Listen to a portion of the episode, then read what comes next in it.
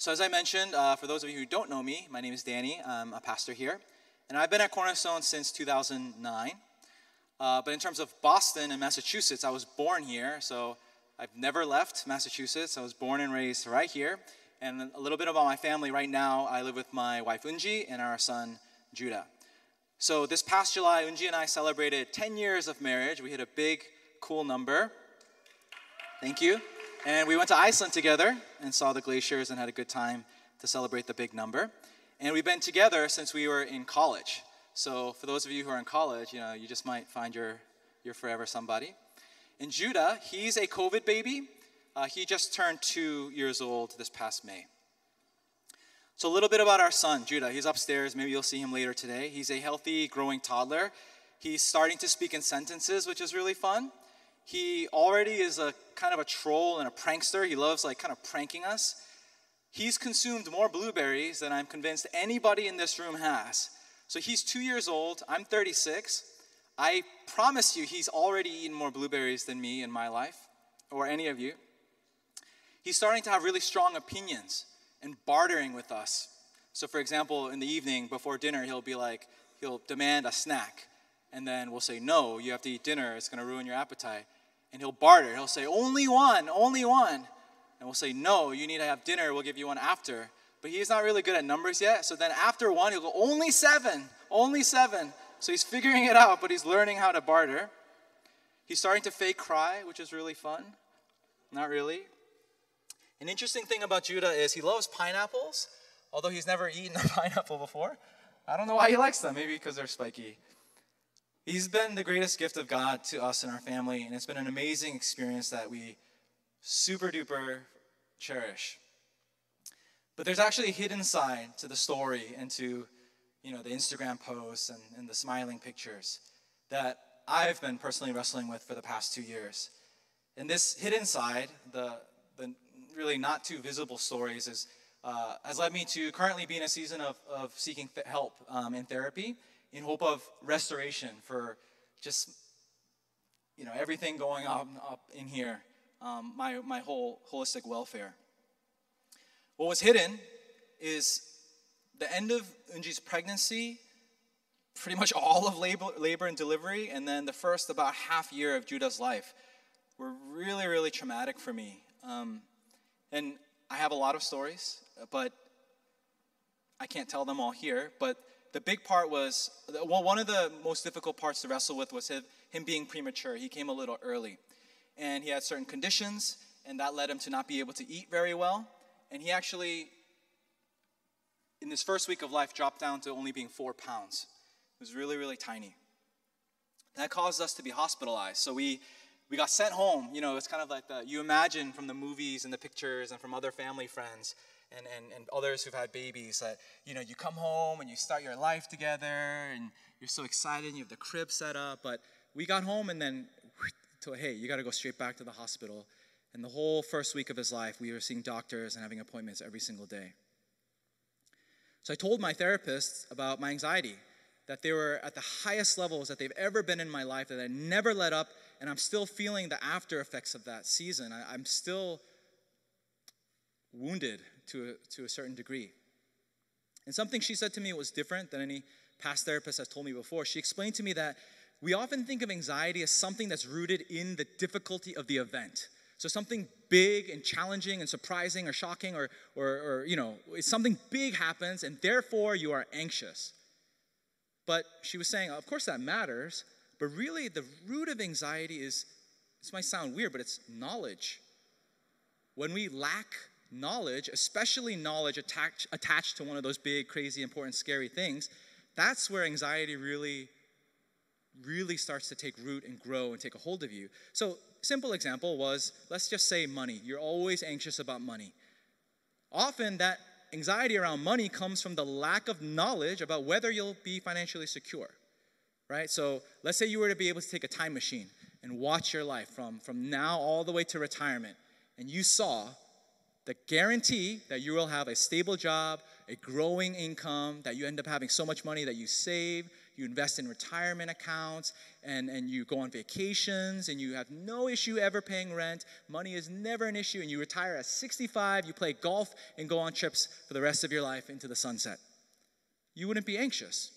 If you had that guarantee, why would you worry about financial security? So, pretty straightforward, right? I was like, okay, yeah, that makes sense.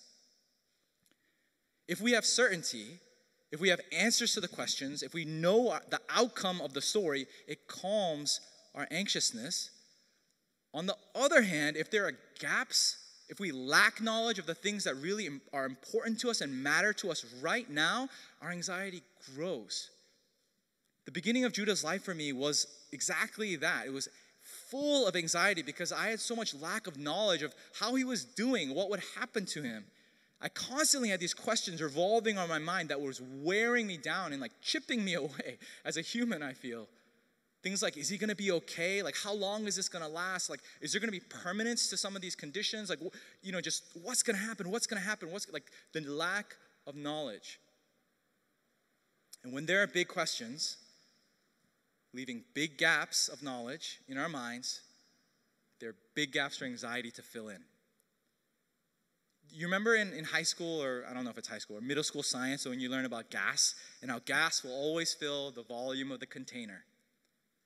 Anxiety is like that for a lot of us. Bigger gaps of knowledge create a big container, and it's going to fill it. Anxiety fills the gaps of its container. It'll spread and fill our minds and our being. And so this has led me on a journey of healing, and particularly by realizing that God gives us so much, so much that we need to be on the path of restoration. And so my thought process has been okay, if that's true, if greater gaps of knowledge allow for more room for anxiety to spread and to grow, what if we filled the gaps? Right? What if there were no gaps for anxiety to fill the volume of the container? What if I spent my energy focusing on what I know instead of what I don't? And what if I spent my energy not only focusing on what I know, but things that I know with absolute 100% certainty? And what if I didn't only focus on what I know with absolute 100% certainty, but things that I know with certainty that are truth directly from God? If I truly believe that this Jesus we're singing about is divine and holy and the God, if He said something to me, then I can believe it. What if I focused on that? So, this has been the crux and the pivot point for me in my path of restoration. It's helped become a part of the remedy that God is using me uh, using in my journey today, and what I hope will be helpful for you. See, I believe there's an invitation from God for us to anchor ourselves in what we know. And this is what I believe is a road to becoming worry free, which is the title of our new sermon series that we'll be in for three weeks. So, in these three weeks, we're preaching about our anxiety and how, as Christians, we can have freedom freedom from oppressive worry and stress and anxiety. See, Scripture never promises us easy life, right? We all know that. But it does promise us that we can be unshaken because of the rock solid foundation that God can be for us, for us to stand upon. And Scripture does provide for us what we need to know about God and about ourselves to be able to stand.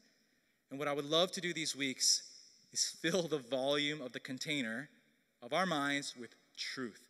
Things that you and I know to be 100% true, that we have certainty about from His holy word. And I believe this is, can be what gives us freedom to be worry free. So today, we're going to start in Matthew 6 in the Sermon on the Mount, where Jesus Christ himself will directly address our worry. So, starting from verse 25. Therefore, I tell you, do not worry about your life, what you will eat or drink, or about your body, what you will wear. Is not life more than food, and the body more than clothes? Look at the birds of the air. They do not sow or reap or stow away in barns, and yet your heavenly Father feeds them. Are you not much more valuable than they? Can any of you, by worrying, add a single hour to your life? And why do you worry about clothes? See how the flowers of the field grow. They do not labor or spin. Did I tell you that not even Solomon in all of his splendor was dressed like one of these? If that is how God clothes the grass of the field, which is here today and tomorrow thrown into the fire, will he not much more clothe you, you of little faith? So do not worry, saying, What shall we eat, or what shall we drink, or what shall we wear?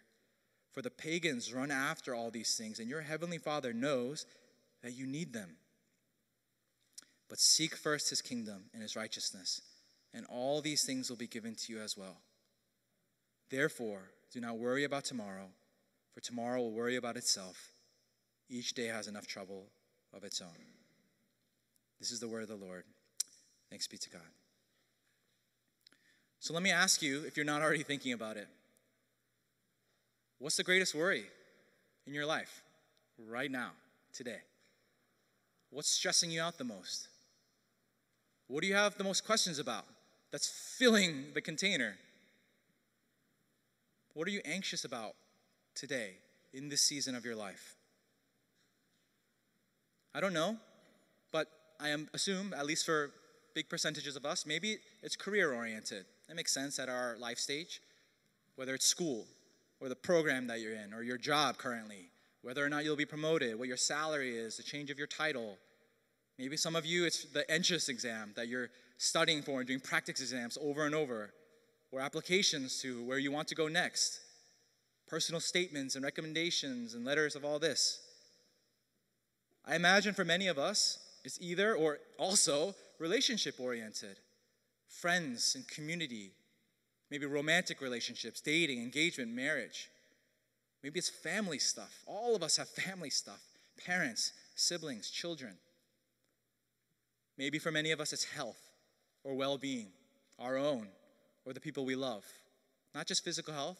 I'm sure there's physical health here, but maybe spiritual health, emotional, mental health, and well being. All of these things, I imagine, you lack some sort of knowledge or certainty in it. We don't have a time machine, we can't see into the future. So maybe you're wrestling with thoughts like, I don't know if all the effort, so ever since I was in middle school, my plan was to be a doctor or a lawyer or whatever. What if I don't get in? What if my scores are terrible and I just, what am I to do when I start over? Maybe for some of you, your, your, your dad or your mom or your brother is, is not a believer and you've been praying for them for 10, 15, 20 years. Like, what, what am I going to do if they never come to faith? I don't know if my health issues will, all, will ever resolve, maybe you're thinking, or, or my friends. What am I going to do about my family history of X, Y, and Z? We don't know. But what we can do is start our practice, our spiritual practice, of filling up the container of what we do know. And so, firstly, what we know from Jesus himself is that you are God's most valuable creation in all the universe. What we know is that you, you, all of you, have inestimable, immeasurable, incalculable worth as God's child made in his image. So reread verse 26 with me, right? He says this Look at the birds of the air. They do not sow or reap or stow away in barns, and yet your heavenly Father feeds them. Are you not much more valuable than they? I think it's really interesting that Jesus uses the example of birds, uh, theologically and personally. On a personal side, I hate birds. Anybody hate birds? Birds are disgusting. They're always flying over your head. You're convinced you're going to get pooped on. You know, pigeons carry disease. If you go to the beach, you have to fight 10 seagulls. They're going to fly off with your Doritos. Like, birds are the worst. If you have pet birds, I love birds. I'm so sorry. But let's say outside birds are disgusting. Ugh. But actually, in Jesus' day, the relationship with birds was similar. Nobody would have a bird as a pet because birds were actually considered unclean to Jewish people. If you don't do it now, but later, if you're curious, you're probably not. If you read Leviticus 11, it's a long list of the birds that are unclean that you are not to touch, go near, or eat. Uh, therefore, you will be unclean. You have to do all the things of ceremonial cleanliness. You don't touch them, you don't go near them. There are no household pets for Jews. And yet, the unclean, disgusting animal, Jesus uses them as the example of something valuable enough that God provides for everything that they need. And he even mentions that they don't survive because they work. He says it specifically they don't sow or reap or stow away in barns. They survive because of the provision of their Maker. See, God cares for and provides perfectly for the needs of birds, the unclean animal. And so this next sentence is not to be read softly. I or not soft, I guess we should read it softly and tenderly. I mean, like as if it's a pass by verse. When Jesus Christ says, Are you not much more valuable than they? I wasn't there. You weren't there. Nobody who's alive today was there when Jesus said this. The only thing I can do is to do my best with the, with the skills that my seminary equipped me with and with prayer to assume how Jesus said this. And based upon my doing my best to understand the context and the consistency of who Jesus was, I don't think he was like, Are you not much more valuable than the birds? I think sometimes we read, the, read it like this because of the translation issues. Like even later, he says, You of little faith. I don't think he's saying, like, oh my gosh, like, have some faith, people. I really don't, I wasn't there. I can't prove it. But based upon my prayer and my study, I don't think he said it that way. The way that I think he said it was, Are you not much more valuable than the birds. I just imagine Jesus, like, just his heart just coming through that sentence. It's rhetorical. He's not asking anything, he's making a statement. The point is, you are way, way more valuable than them. Human beings are God's prized and beloved. That's you. That's all of us. And so maybe we're constantly worried about our educational debt. Oh my goodness, like I, I did this and then I went to grad school after. Like, how, how am I going to be paying off my, my loans? Like, I'm going to be drowning in them. Am I ever going to get a job that will, like, what's my monthly going to look like? Or, or maybe, you know, you're just stressed about it. And I imagine the more anxiety you have on it, the more you think about that number, I imagine the number just feels bigger and bigger. It looms over you, scary, uh, creating more anxious stress, filling the volume of the container. Maybe your anxiety revolves, like me, around the, the, the well being of your children, their futures. Are they going to get bullied in school and made fun of? Or, you know, the world is becoming so crazy. Like, are they, is there even going to be an earth that's not like a thousand degrees by the time he grows up? Like, are they going to have good influences and friends? What if they have a bad school system? And, like, will they have good opportunity? I can only imagine the more we look at the world and the news around us, the anxiety of our children's welfare only grows and creates more anxiety. But what if we weren't so intently looking at those things that we don't know, and we filled the gap with the knowledge that even something like unclean birds never lack a thing? And you, on the contrary, versus birds, have inestimable worth in God's eyes. I don't know the outcome of all of our lives, but I know how He feels about you. I hope you know how He feels about you too. I hope we hear the statement He's making, not the question He's really asking. Are you not much more valuable than the birds? See, God cares about your life intimately and will do what's best for you regarding your career, your family, your friendship or romantic relationships, your, your wholeness, your everything. And so, the first thing we know with certainty and assurance is that you are God's most valuable creation. The second thing we know is that God will provide what is best for you. Verse 28 And why do you worry about clothes? See the flowers of the field grow, they do not labor or spin. Yet I tell you that not even Solomon, King Solomon, in all of his splendor, was dressed like one of these. If that's how God clothes the grass of the field, which is here today and tomorrow thrown into the fire, will he not much more clothe you, you of little faith? See, Jesus tells us directly, we don't have to worry. He says the flowers are dressed more in splendor than King Solomon, right? He's the, the rich, amazing, splendor king, and that the flowers are dressed better than him. He will have, and then he says, he will much more clothe you. Essentially, he will provide for you abundantly. His outpour of love and provision for you as his beloved, beloved child is probably, I would bet all my life savings on it, greater than you would assume for yourself. Because he cares for you that much. When I was growing up, uh, my parents, they, we owned a small business uh, uh, that never did well. Uh, eventually, we had to sell it, and it just never did well. And so you can imagine at my house the talks that we had about money, and I was this little kid growing up in that environment, and therefore uh, I was always stressed. It was always an urgent and scary topic.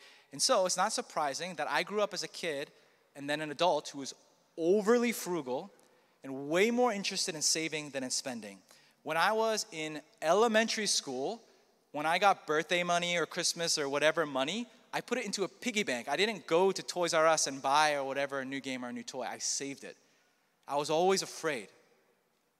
And so, it's not a surprise that I grew up into adult. I became all about bare minimum, minimum, and anything beyond that's just excess and wasteful and stupid. Like I would just judge, oh, why would I ever spend a dollar on that? That's dumb. I, you know, I'm that type of, I became that type of person.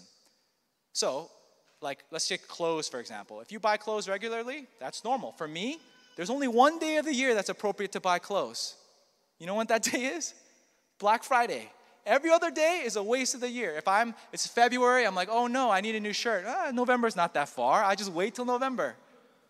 My sister would force buy me clothes and cut off the tags and throw away the receipt before she got home because she knows I would return them. I penny pinched to the extreme degree. When I became a dad, everything changed.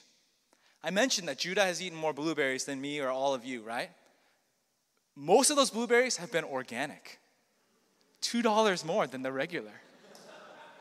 Who have I become, right? Like, I, I would have I would have judged, I mean, not would have, I did. I was like, I mean, it's organic. Like, this is all a scam. They probably have pesticides too. You're not going to fool me with a $2 markup. Judah eats organic blueberries. Ooh, it's crazy. Ever since Judah was born, I've changed the way that I looked at our household products. If you walked into my bathroom, you came over to my house to hang out, you went to the bathroom, you went to wash your hands, if it were up to me before, you would have found a pump bottle with a fish on it, or with honey and milk on it, or a green bar that said Irish Spring. Today, it's like something, something free and clear, third party tested, safe on animals, and like $7 as opposed to $2 at CVS.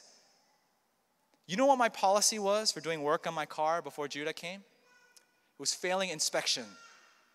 Why would you waste money getting oil changes at 3,000 miles. You wait it out, go to 4,000.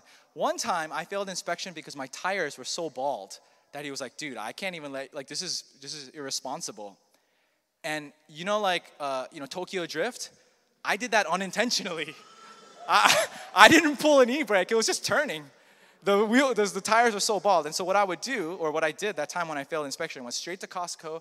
It's like, hey, what do you, like, I have a blah, blah, blah model. And he's like, okay, well, we have, and I stopped there. Don't tell me about what you have. Just give me what you have cheapest. We'll put those on and, we'll and I'll go home on my merry way. Last month, I bought tires. You can go look at them later. I have a black Hyundai Santa Fe. It's right out there. Go look at this. I went on Costco online, and for the first time in my life, I scrolled down. Because if you're gonna get the cheapest, it's lowest to highest pricing first. Right? Why would you ever scroll down? You just click the first one. I went to the middle. I bought premium tires. I couldn't believe it. Why? There's precious cargo in the vehicle. When I walk around Target now, I'm not just there for the bare necessities.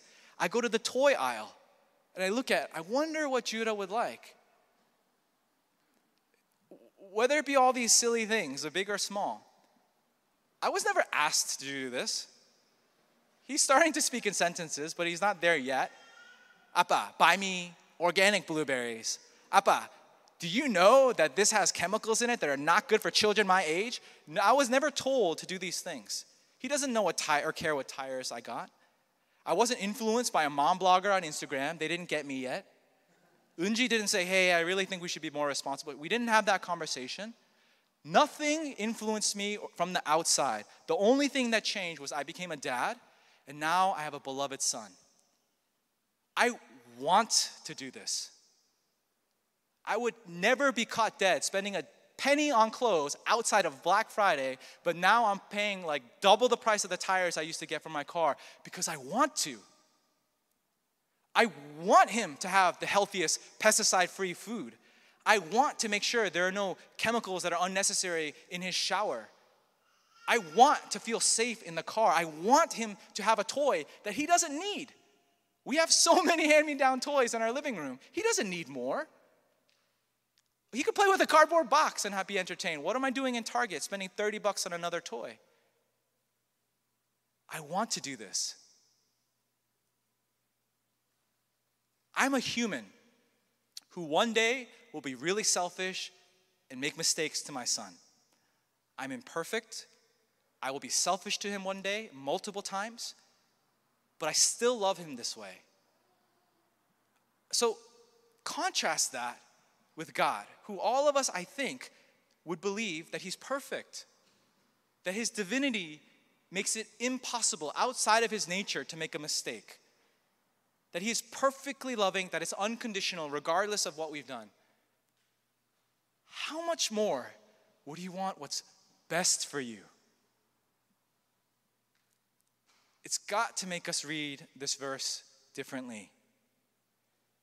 If that is how God clothes the grass of the field, which is here today and tomorrow is thrown into the fire, will He not much more clothe you? It is God's nature, his very essence and being, to want what's best for you. He already wants it. It may not be in the means or the timing or the method, of course, and that's a you know something that's not easy for us to, to work through, but that's what we work through in this Christian faith. But it's always the best. You don't have to convince him or change his mind. He's not getting influenced by outside sources, He's already there. He will always be there. So, what I'm hoping for today, in response to this message, this week, but even in the series, and I hope beyond, I really do hope beyond. You know, we, we move on to different new sermon series for, for obvious and good reasons, but I hope that at least this part stays with you in your walk of faith forever. That you would practice filling your minds, like packing it full, your, your thoughts just full of direct teachings that you know from God are true.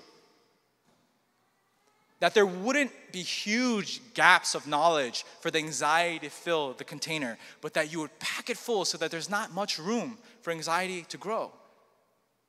That you would fill your mind that with the knowledge and belief that Jesus himself said it and you believe him, that he'll provide for you perfectly, more than you would even realize. And then you would ask for the grace, Lord, I believe that. It's not always in the way and the timing. I wish you would do it this way or faster, but I still believe it. And just asking for grace for strength in that area. Speak truths you know about God into your anxieties. Maybe it's one of the anxieties I talked about today family, friends, uh, you know, schooling and your future and money and whatever, health. Maybe it's something else. Maybe it's this passage that you can speak into it. Maybe it's a different one. There's obviously plenty of truth that we know from Scripture. Whatever it may be, I hope that what can stay, stick with us in this long journey of faith is to be able to speak into our minds and our hearts regularly the truths that we know with certainty. And allow that truth to be what sets your feet on solid and firm, firm ground.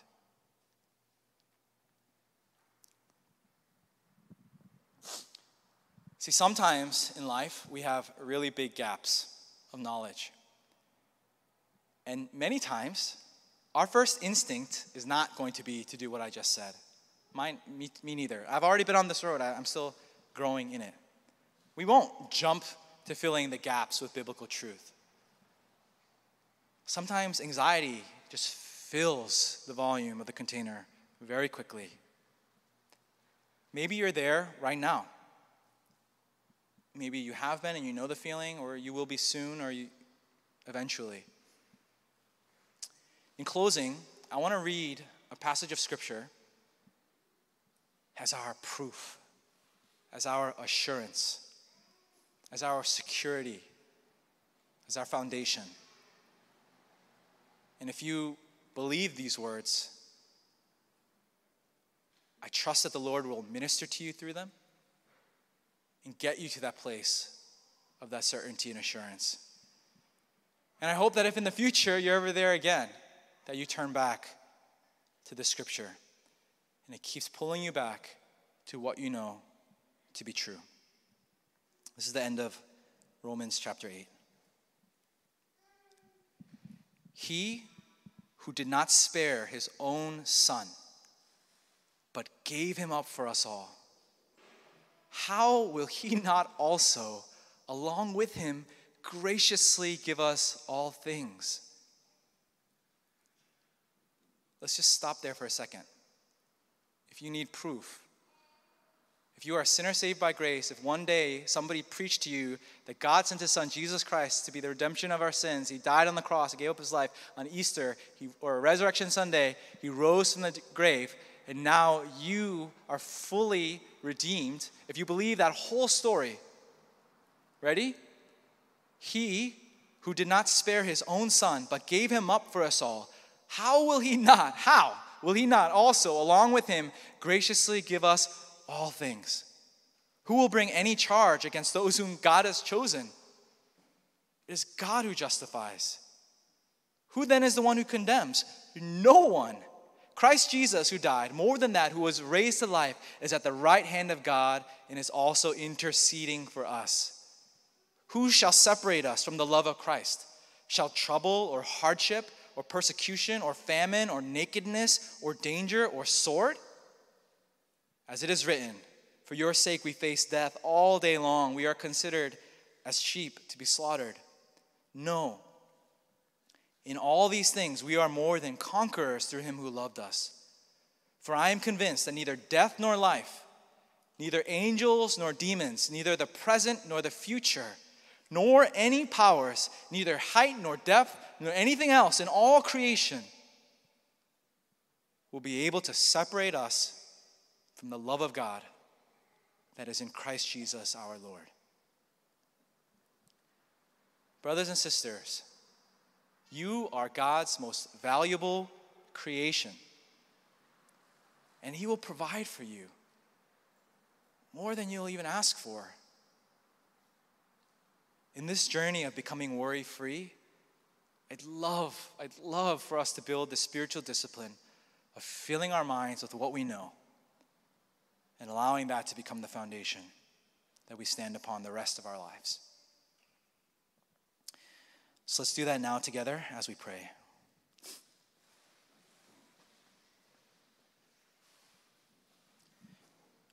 Gracious God, um, help us to understand your love for us just a little bit more today. Help us to understand its unconditionality a little bit more. Help us to understand its permanence a little bit more, help us to understand its just its power and its breadth and width and height a little bit more. And at the same time, would you, in tandem with that, help us to understand our value to you a little bit more? And I pray you fill our minds, fill our hearts, our emotions, our feelings, fill our thoughts with truth and allow that to overcome and soften and calm and quiet. Maybe for some of us, to silence our anxiety, our worry, our stress. Lord, you have a gift for us. You are not wrestling us into submission. You're offering us a gift. And we want to rest in you being our loving Father, whose nature, whose very nature it is to love us so much that you always want and do what is best for us and for our future and for our eternity.